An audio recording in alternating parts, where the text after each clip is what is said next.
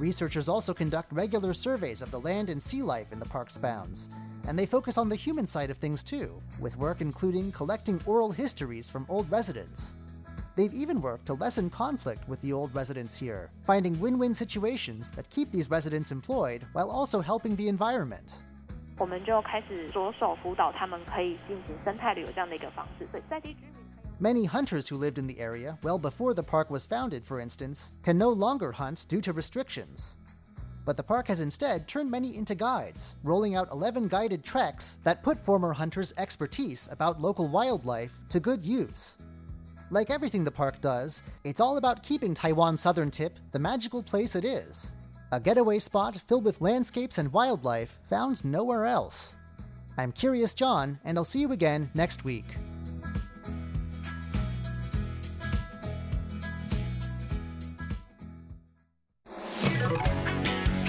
Ladies and gentlemen, here's Shirley Lin with In the Spotlight. Welcome to In the Spotlight. I'm Shirley Lin, and today my guest is Olivia Lin. Um, she just uh, came back to Taiwan about five months ago. Um, she's originally from Taiwan, but she's been in Canada since she was five years old, and she decided to come back here and kind of uh, do a startup. And she's working with some collaborators, but as to what, I can't really say myself. So I'm going to have her explain what she exactly is um, an expert in or or specializes in. So um, let's meet Olivia. Hi, Olivia. Hi, Shirley. Yes. Now I know what you're doing is actually having to do with textiles, with fabrics. So you want to talk about that?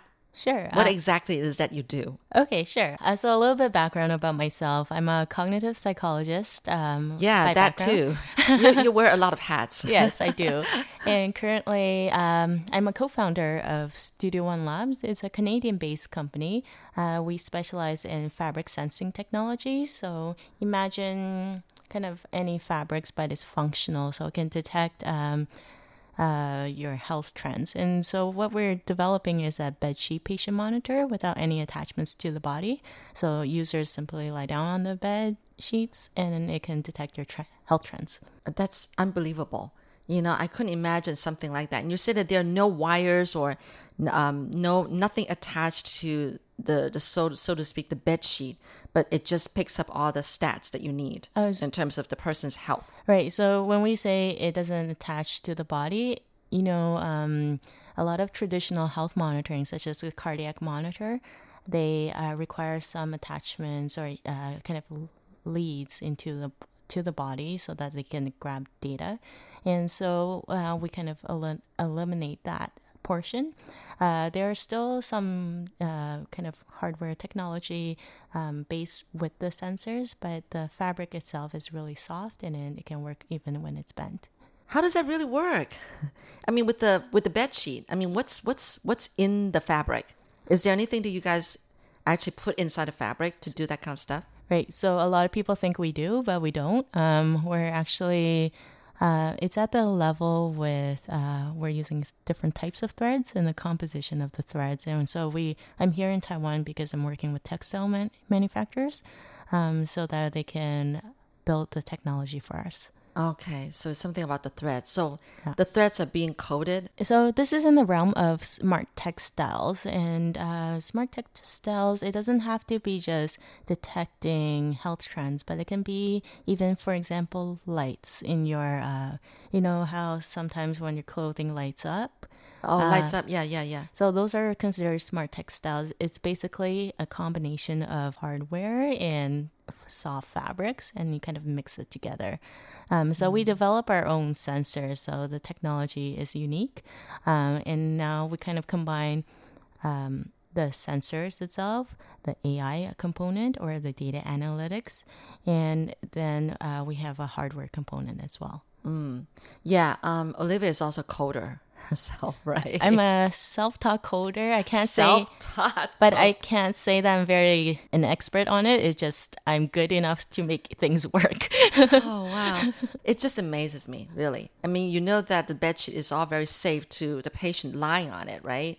And but you just can't imagine because, like what you were saying, you know, like even clothes that light up. My imagination is that I assume that there is some kind of you know, you know electric wire attached to the person's coat or whatever or, or, or top from the back that I don't see. So there's still an electrical component. So like if you even Oh, there is. there is an electrical component as well. So usually But you don't we get electrocuted. no. So it's even, course not. No. So it's like your uh, heating warmer or heating Yeah. mat. You still have to plug it. To Yeah, you do. You have to plug in, So yes. it's similar to that, except that the technology is different from my heating uh, I see. Let's get away from this topic for a little bit Right. here. Have you always been a love for computers or something? I mean, what were you like as a kid? A I- book nerd?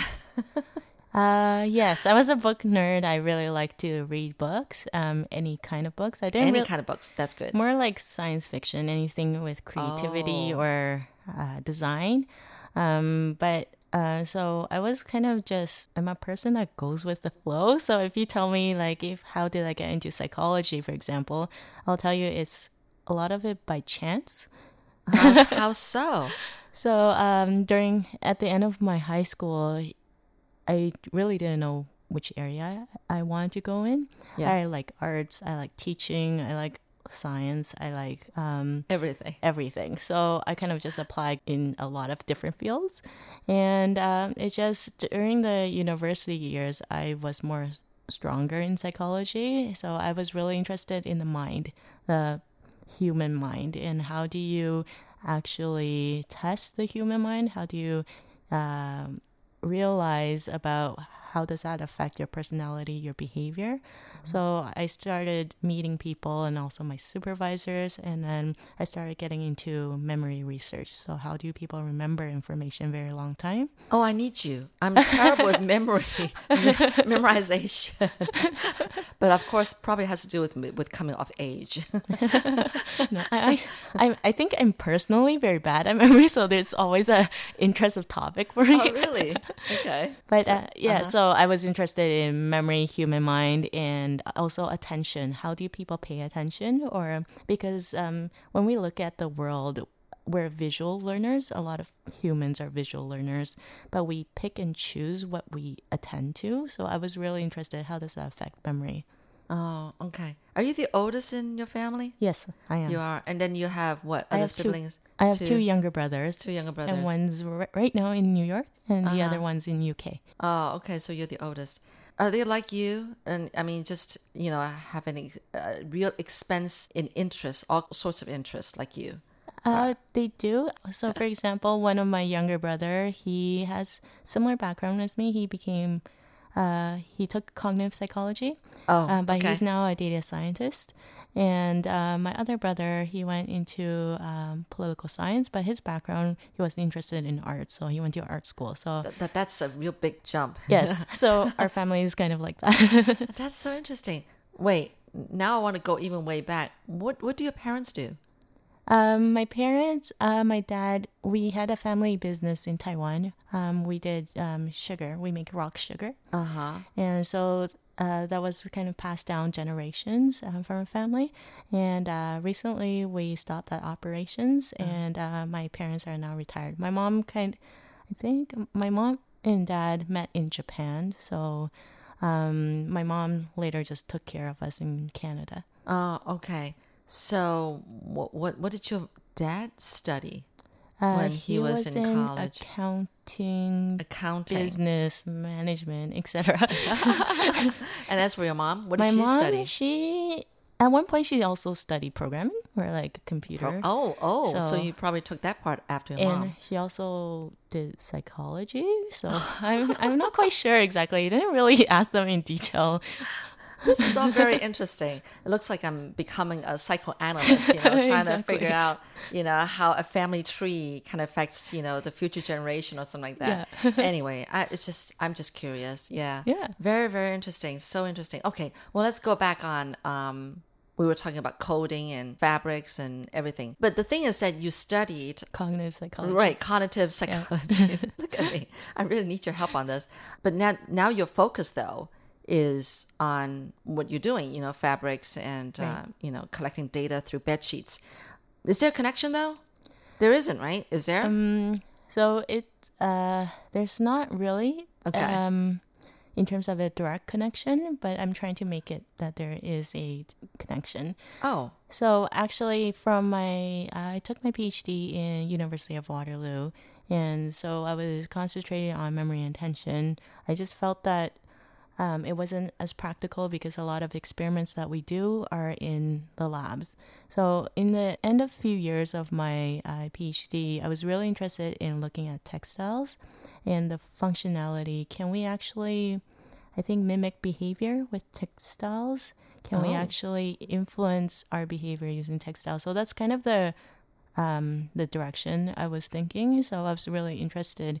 Um, I also met a mentor um, before uh, working on smart textiles. So, for example, I believe one of her works was she was taking data from if earthquakes occurs in the world and it will simply react um, in clothing or in a different fabric as a warning, kind of. Yeah, it just simply lights up. It's a more of an artistic uh, type of piece. Um, and she's an artist uh, slash engineer. For me, I met my co-founder actually at school. Uh, we were actually playing martial arts. That's how I met him. He was more interested in kind of the sensor capability, and he has some difficulties breathing at the time uh, when he was uh, in the hospital. And that was like years ago uh, before I met him. But he also wanted to find a solution for emergency response, for health care.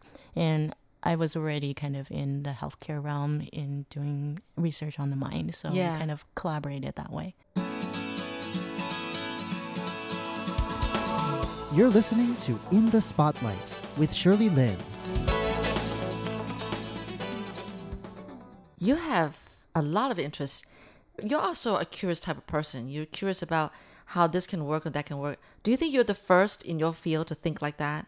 I mean, No. So psychology majors like we think like this all the time. so actually, um, if you think of artificial intelligence (AI), uh, a lot of it is r- just really uh, specific data analytics, and because it actually we're talking about neural models. These were kind of uh, pioneered by cognitive psychologists before because they were trying to model the brain or the human brain. So there's a lot of different techniques that were being used, but that's just one little specific field of psychology. Then you have social psychology. You have um, people with disorders are looking at clinical psychology. So I'm just in one little field of psychology as well. that's already an incredible field to be in. Oh, okay. So, um, with this startup, you know, you've been abroad since uh, you were five years old. I mean, you've Yes. lived in Canada all this time Right. until just five months ago. Now, now, what made you decide to come back? Um, so it's more work related. Um, so actually, I would never imagine me coming back to Taiwan this soon. For the company, it's a four-year company. Um, it's a Canadian-based company, and You uh, started it. You started this company. I'm a co-founder and Co-founder. Co-founder. I have All another right. co-founder, and we started this company together Right. in Canada. Oh, so it's been four years. It's been four years, but running, for example, in the healthcare realm was really only two years. And uh, maybe from the summer of last year, we came into Taiwan with a program. It's called uh, Global Talents Taipei. It's a two weeks program that allows um, startups, foreign startups, to come in and to kind of explore business opportunities here in Taiwan. Okay. So we got into that program. So we came in, and then what we were looking for is also manufacturers, textile manufacturers, because it's stronger here in Taiwan, but not as really in terms of in Canada, and we couldn't get access to the right partners there. I mean, have you tried other countries? We did. Uh We- huh. We went to China.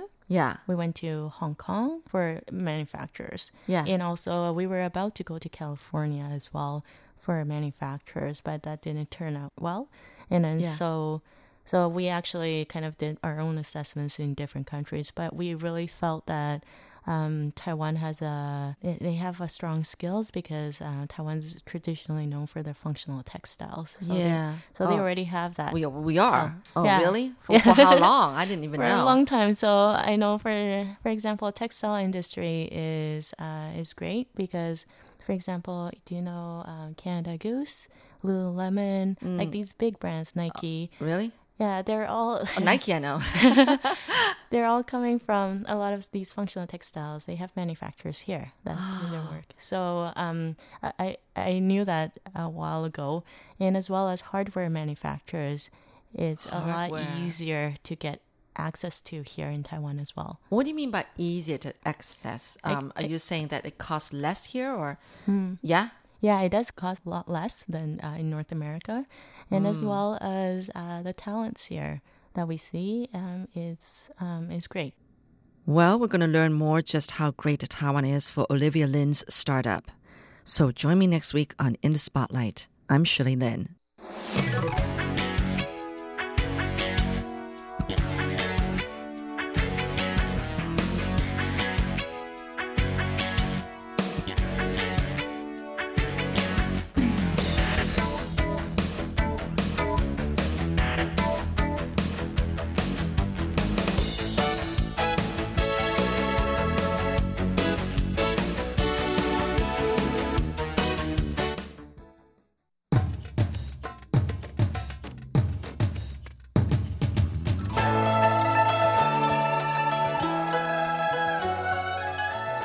Classic Shorts Stories from Chinese history and literature. Hello and welcome to Classic Shorts. I am Natalie So. Today I'll continue reading some of the most celebrated poems of the Tang Dynasty. These are poetry included in the Tang 300 Poems Anthology.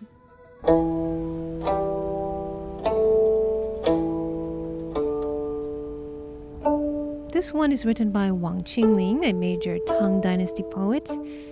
It's entitled With My Brother at the South Study. Thinking in the Moonlight of Vice Prefect Cui in Xiangying. Lying on a high seat in the south study, we have lifted the curtain and we see the rising moon. Brighten with pure light the water and the grove, and flow like a wave on our window and our door. It will move through the cycle, full moon, and then crescent again, calmly, beyond our wisdom, altering new to old. Our chosen one, our friend, is now by a limpid river, singing perhaps a plaintive eastern song. He is far, far away from us, 300 miles away, and yet a breath of orchids comes along the wind.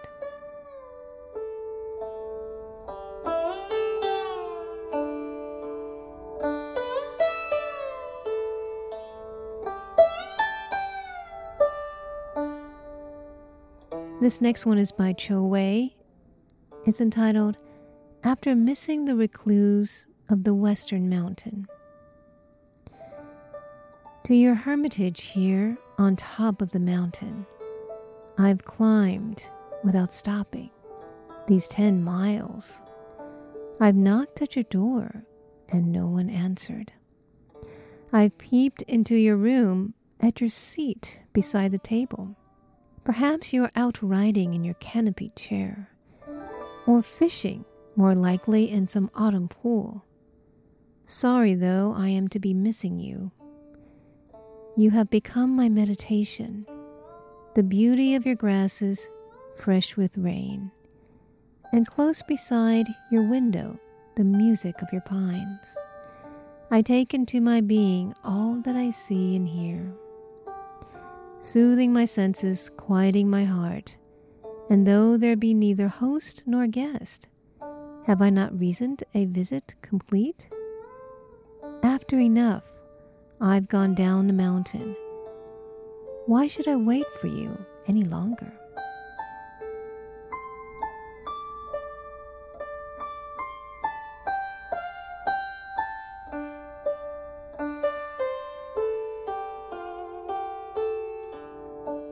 And this one is by Qiwu Qian called A Boat in Spring on Ruoye Lake.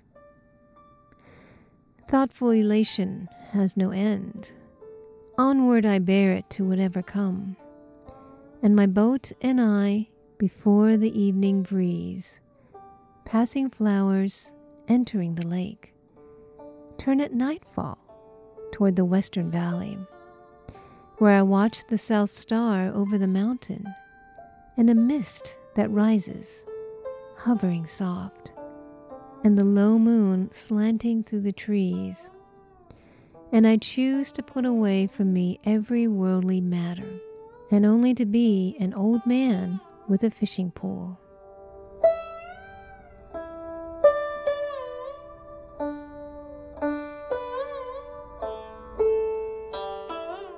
The next poem is by Chang Jian.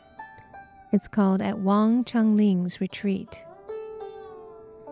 Here, beside a clear, deep lake, you live accompanied by clouds. Or soft through the pine the moon arrives to be your own pure hearted friend. You rest under thatch in the shadow of your flowers. Your dewy herbs flourish in their bed of moss. Let me leave the world. Let me alight like you on your western mountain with phoenixes and cranes.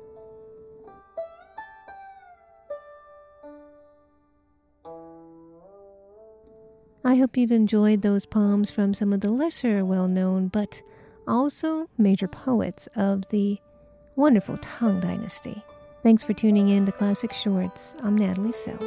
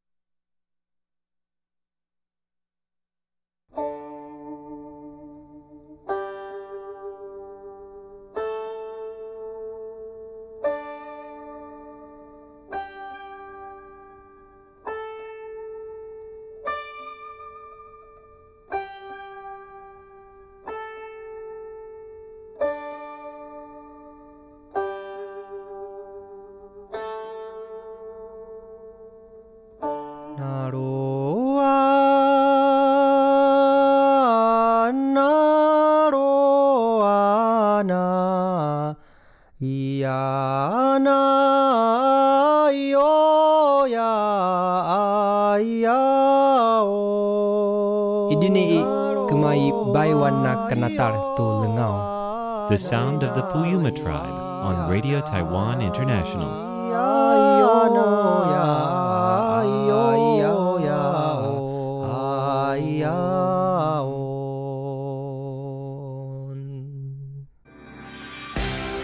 This is News Playlist, a weekly rundown of some of the most interesting news reports brought to you by RTI. Watch along on YouTube if you like, or close your eyes and enjoy these stories by way of sound. Welcome to News Playlist. I'm Paula Chow, your program host. Today we're going to focus on my favorite topic food. When it comes to restaurants, that have been awarded the much prized Michelin star, the first thing that most people would say, yeah, it's really good, but it's very pricey. Now, the Michelin Guide to Food in Taipei has added 15 street food eateries to its Bib Gourmand list of good quality foods at an affordable price. That brings the number of recommended street foods on the list to 24 out of a total of 58. Let's hear a report from Andrew Ryan. Simple but addictive, cabbage rice and clear pork rib radish soup are the comfort food everyone craves. That's what the Taipei Michelin Guide had to say about one of its newest selections, served up at the Yansan Night Market in Taipei. And the customers agree. 传统的味道的感觉。 It's tender and very traditional, they say. It takes seven or eight hours to make this stock, but like many local street foods, it only costs a couple US dollars. There are eight Taipei night markets represented in the 2019 list. Three of those are new additions since last year Yansan, Gongguan, and Huaxi Street. This year's list includes a dessert for the first time hot sesame or peanut dumplings on shaved ice. And the least expensive food on the list? a sweet pastry baked in a clay oven. It's just 12 Taiwan dollars or about 40 cents US. Andrew Ryan, RTI News. The United Nations declared 2013 the International Year of Quinoa. Quinoa seeds are rich in protein, B vitamins, and dietary minerals. Let's find out how Taiwan's red quinoa and its leaves can be used in many Chinese dishes. The rice cake that is being fried is red quinoa rice oh. cake. Fry both sides until they're crisp and then serve it. Red quinoa is called the ruby of all grains because it is packed with nutrients. Seller Zuo Xingming said it's high in calcium and has much more calcium than beef. It's also rich in fiber and has anthocyanins. It's a popular superfood, and you can also eat its leaves. Boil the leaves in hot water for two minutes, and then sprinkle peanut powder on it. That makes a great red quinoa leaves dish. The leaves can also be fried in tempura batter to become a delicious tempura dish. You can also boil it and eat it with dongpo pork. It can also be laced into dumplings. A seller from Taidong is promoting the many ways you can eat red quinoa leaves. He brought them first to Kaohsiung to sell to local residents. He showcased the many different ways that red quinoa leaves can be cooked and enjoyed as a fresh, nutritious dish for the Chinese New Year. Natalie So, RTI News. In the summertime, Taiwanese people love their shaved ice with all kinds of toppings. Shaved ice is a local frozen treat, but did you know that it has been ranked one of the top 50 desserts in the world? That's according to an article published on CNN Travel. The article was written by Jan Rose Smith, a pastry chef turned food writer. What dessert best represents Taiwan? In the eyes of one food writer, the answer is shaved ice. Take strawberry shaved ice. First, slice frozen strawberries with milk into soft pink snowflakes. Add condensed milk and put some fresh chopped strawberry on the side. Finally, top the ice treat with tiramisu. A couple from South Korea said the dessert is delicious. In her article, 50 of the world's best desserts, Jan Rose Smith a pastry chef turned food writer, gave shaved ice a thumbs up. And of course, if you like other fruit on the side, there are tomatoes and pineapples as well. Now let's turn to the 2020 Tokyo Olympics. The Tokyo Olympics is set to kick off on June 24 next year. Taiwan wants to be considered as a possible supplier of food for next year's Olympics. To help make Taiwan's case, the government has decided to set up a Taiwan pavilion at this year's Foodex Japan exhibition. Local governments from around Taiwan have taken part in this trade show in past years, but this is the first time that Taiwan as a whole will be represented. Taiwan wants to be considered as a possible supplier of food for next year's Olympics in Tokyo. To help make Taiwan's case, the government has decided to set up a Taiwan pavilion at this year's Foodex Japan exhibition. Local governments from around Taiwan have taken part in this trade show in past years, but this is the first time Taiwan as a whole will be represented. The pavilion will promote Taiwan's agricultural products as fresh, reliable, and appetizing. There will also be a special section promoting Taiwanese produce certified by Global GAP, the world's leading farm assurance program. About 148 Taiwanese companies and five local governments will also take part in the exhibition. Foodex Japan attracts more than 70,000 buyers each year. This makes it an ideal platform for showcasing what Taiwan's food producers can bring to the Olympics. Shirley Lin, RTI News.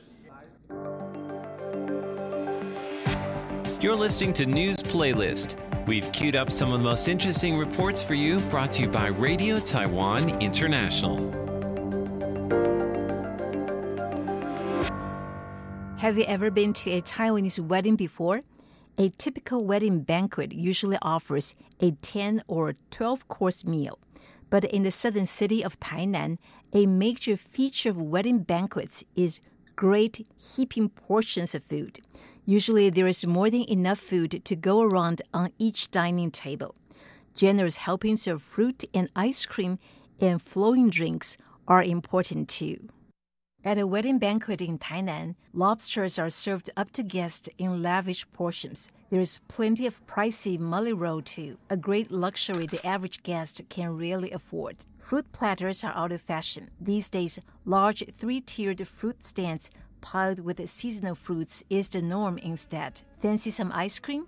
One or two scoops. Why not give each guest a whole tin? As for drinks, feel free to get a bottle of apple cider from the bride and the groom. The bride wants to make sure that everyone has plenty of food to eat, and maybe even enough to fill a doggy bag with them. Why such massive portions? For one thing, heaping up food on guest plate is a way for the host to gain face. But in Tainan, at least, big portions are also fairly affordable compared with Taipei, where it costs around 530 US dollars to feed a single table of guests. The 330 US dollars cost down in Tainan looks like a great bargain. Guests are full and the newlyweds are happy. I think we people in Taiwan sometimes are too wasteful when it comes to food. But there is some good news. The environment minister and the Taipei area chef are joining forces to fight food waste. The two have taken to the stage together, encouraging people to eat more sustainably and to cut down on the amount of food they toss into the trash. Environment Minister Li Yingyuan and Jan Chen, a Taipei area chef and restaurateur, are holding a cooking demonstration. Their audience consists of reporters. This is a press conference held on Wednesday. Together, the minister and the chef hope to convince more people to eat local produce, reducing the amount of energy used in food transport. They want people to throw out less food and to buy up perfectly good produce that often goes to waste because of visual imperfections. And they also want to get more people to patronize businesses that work to reduce food waste. Behind this joint press conference are the Environmental Protection Administration and a team of 20 restaurants and food services.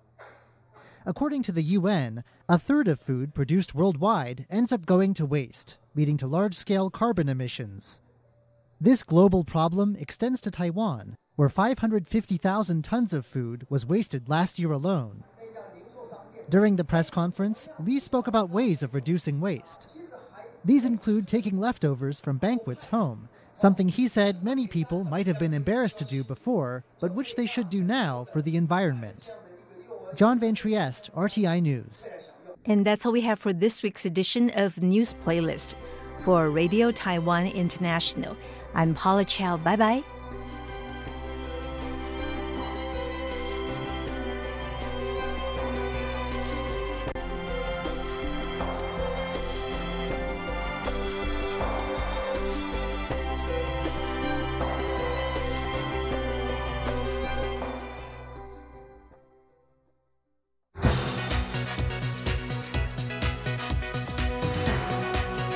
Work-wise, I think that it was the most satisfactory time I've ever had in my career of more than 32 years now with the Ministry of Foreign Affairs of Israel.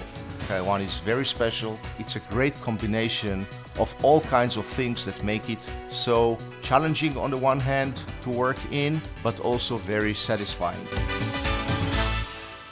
Hello and welcome to On the Line brought to you by Radio Taiwan International. I'm Carlson Wong.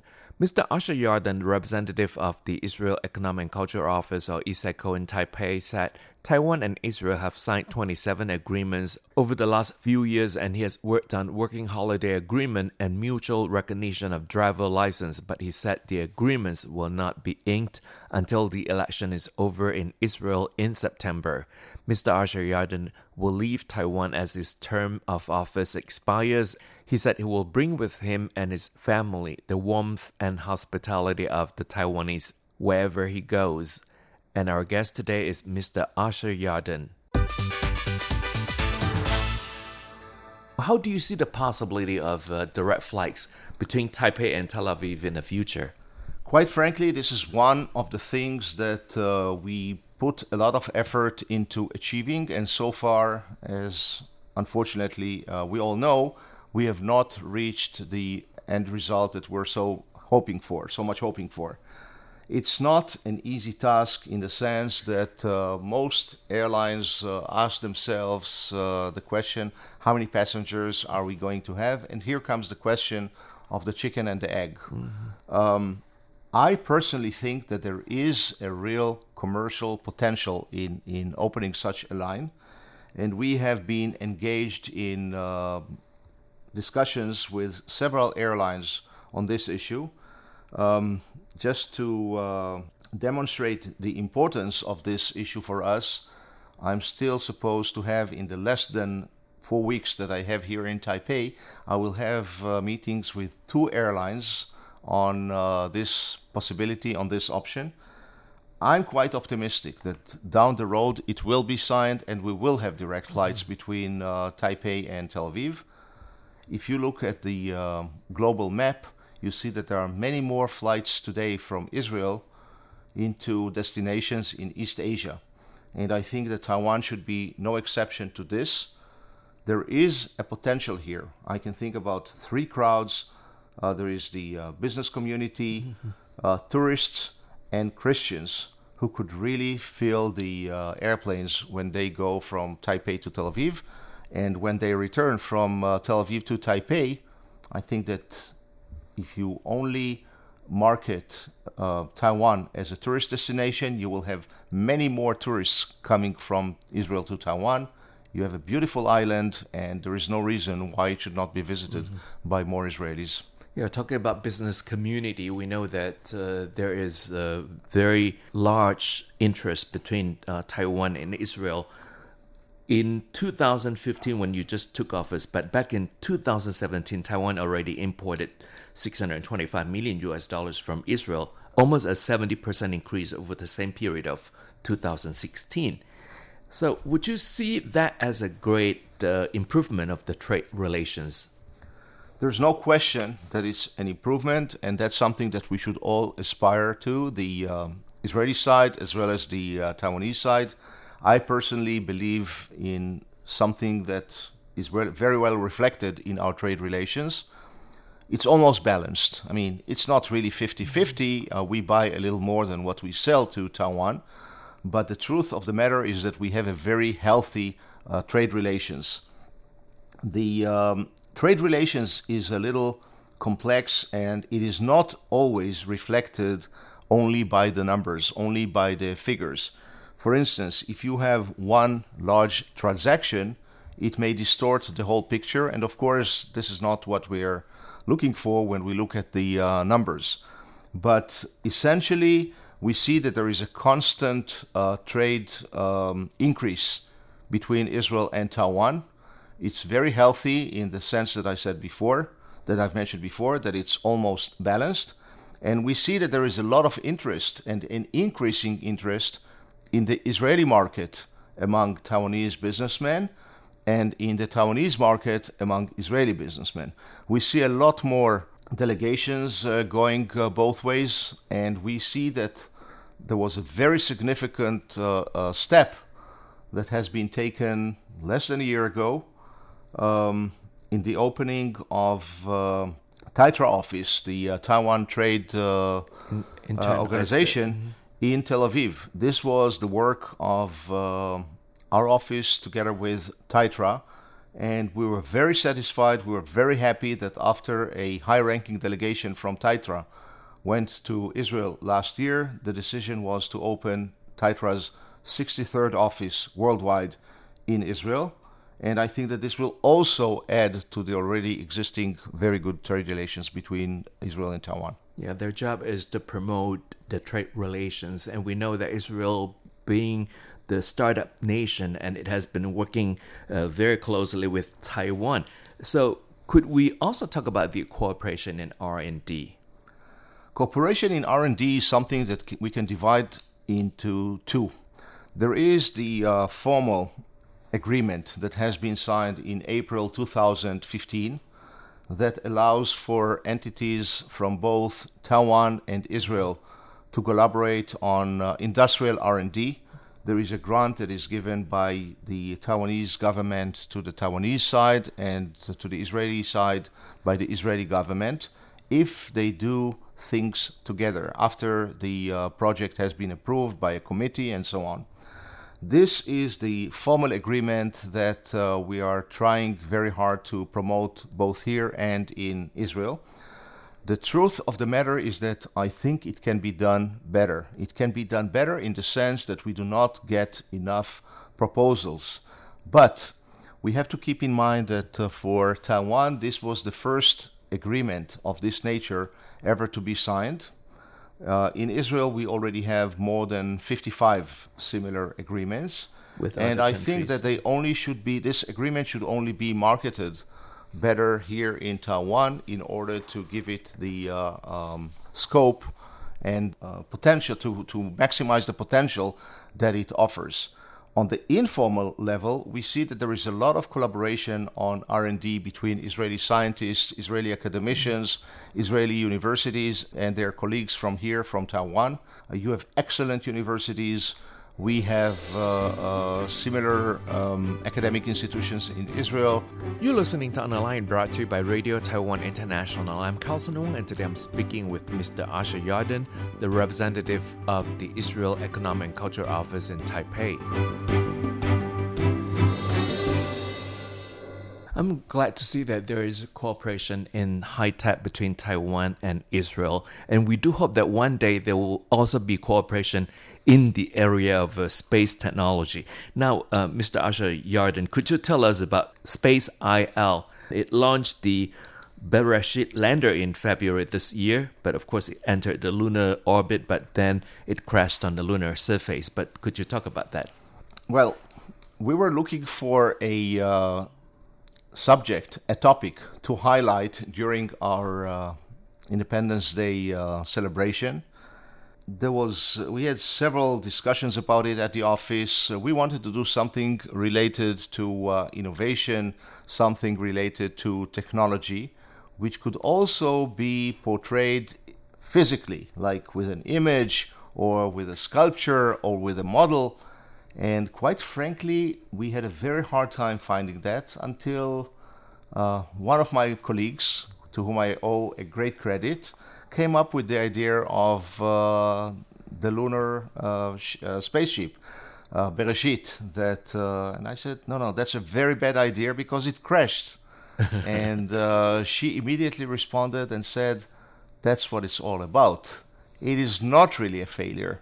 It is not really something that shows that Israel did something wrong, but quite the opposite. And we took it from there.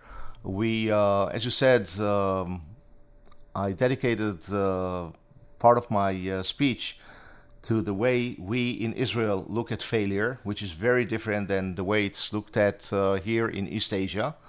And uh, again, based on the responses we guessed we we got from uh, people here, it was uh, a very successful message that uh, was carried uh, along.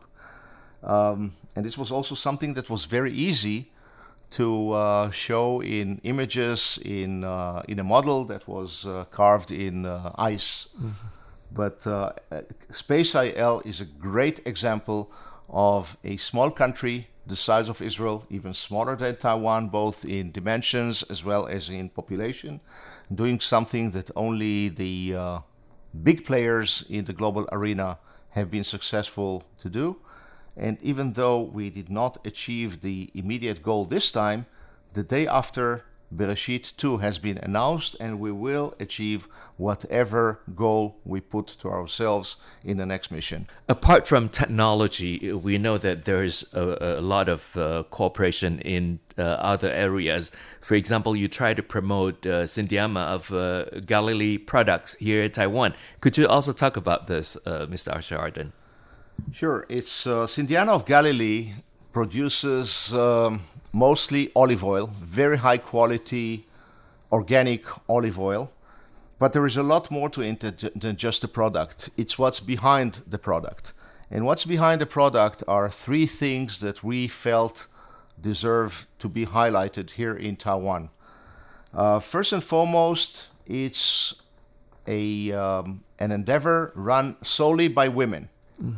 And this is something that uh, you know we feel that needs to be promoted uh, in Israel, in Taiwan, other corners of the world. The other thing is that it's in collaboration of uh, Arab women and Jewish women in Israel, which again need not be taken for granted. And the third thing is that uh, they promote fair trade. There is no abuse of anything during the process of production. The last thing I can say about it, it's a great product in terms of its quality.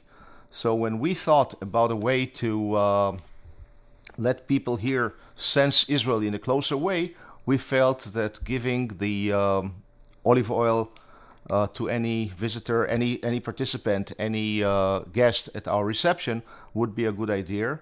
And we did that along with a book that also uh, brought Israel to uh, Taiwan through uh, very high quality air images of, of mm-hmm. Israel. And uh, Mr. Asher Yarden, you have done a lot to promote Taiwan and Israel uh, bilateral exchanges. And after staying here in Taiwan for four years, what memories will you bring with you when you leave Taiwan?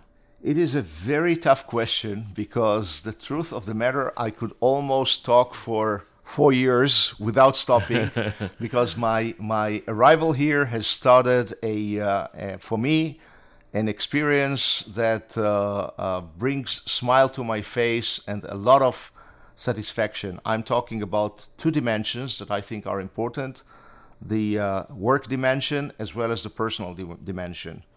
Work-wise, I think that it was the most satisfactory time I've ever had in my career of more than 32 years now with the Ministry of Foreign Affairs of Israel. And there are many reasons for that, but I can say that Taiwan is very unique, Taiwan is very special, and it's a great combination of all kinds of things that make it so challenging on the one hand to work in, but also very satisfying. And on the personal level, I can tell you that uh, we got to know a, uh, we, I'm referring to my family, we got to know a place that we had very little knowledge about uh, before we came here. That is both, you know, if I have to relate to Taiwan in four words, I would say beautiful island, beautiful people. And you have the landscape here that I have never seen in other uh, in any other place of the world. Maybe there is, but I was not never exposed mm-hmm. to it. And the people who are second to none, kind, generous, forthcoming, helpful. Um, to the extent that we opened a kind of a family notebook where we take notes about uh, events that have happened to us with people here that have not been uh, um, we have not been exposed to before. And this book is becoming thicker and thicker almost on a weekly basis Mm-hmm. And I wish you the best of luck in your future endeavor. And hopefully, you will always remember Taiwan wherever you go in the future. And we have been joined in our studio today by Mr. Asher Yarden, the representative of Israel Economic and Cultural Office, representing the interests of the Israeli government in Taiwan. And that's it for this week's On the Line, brought to you by Radio Taiwan International. I'm Carlson Wong. Thank you for listening. I'll see you next week. thank Goodbye.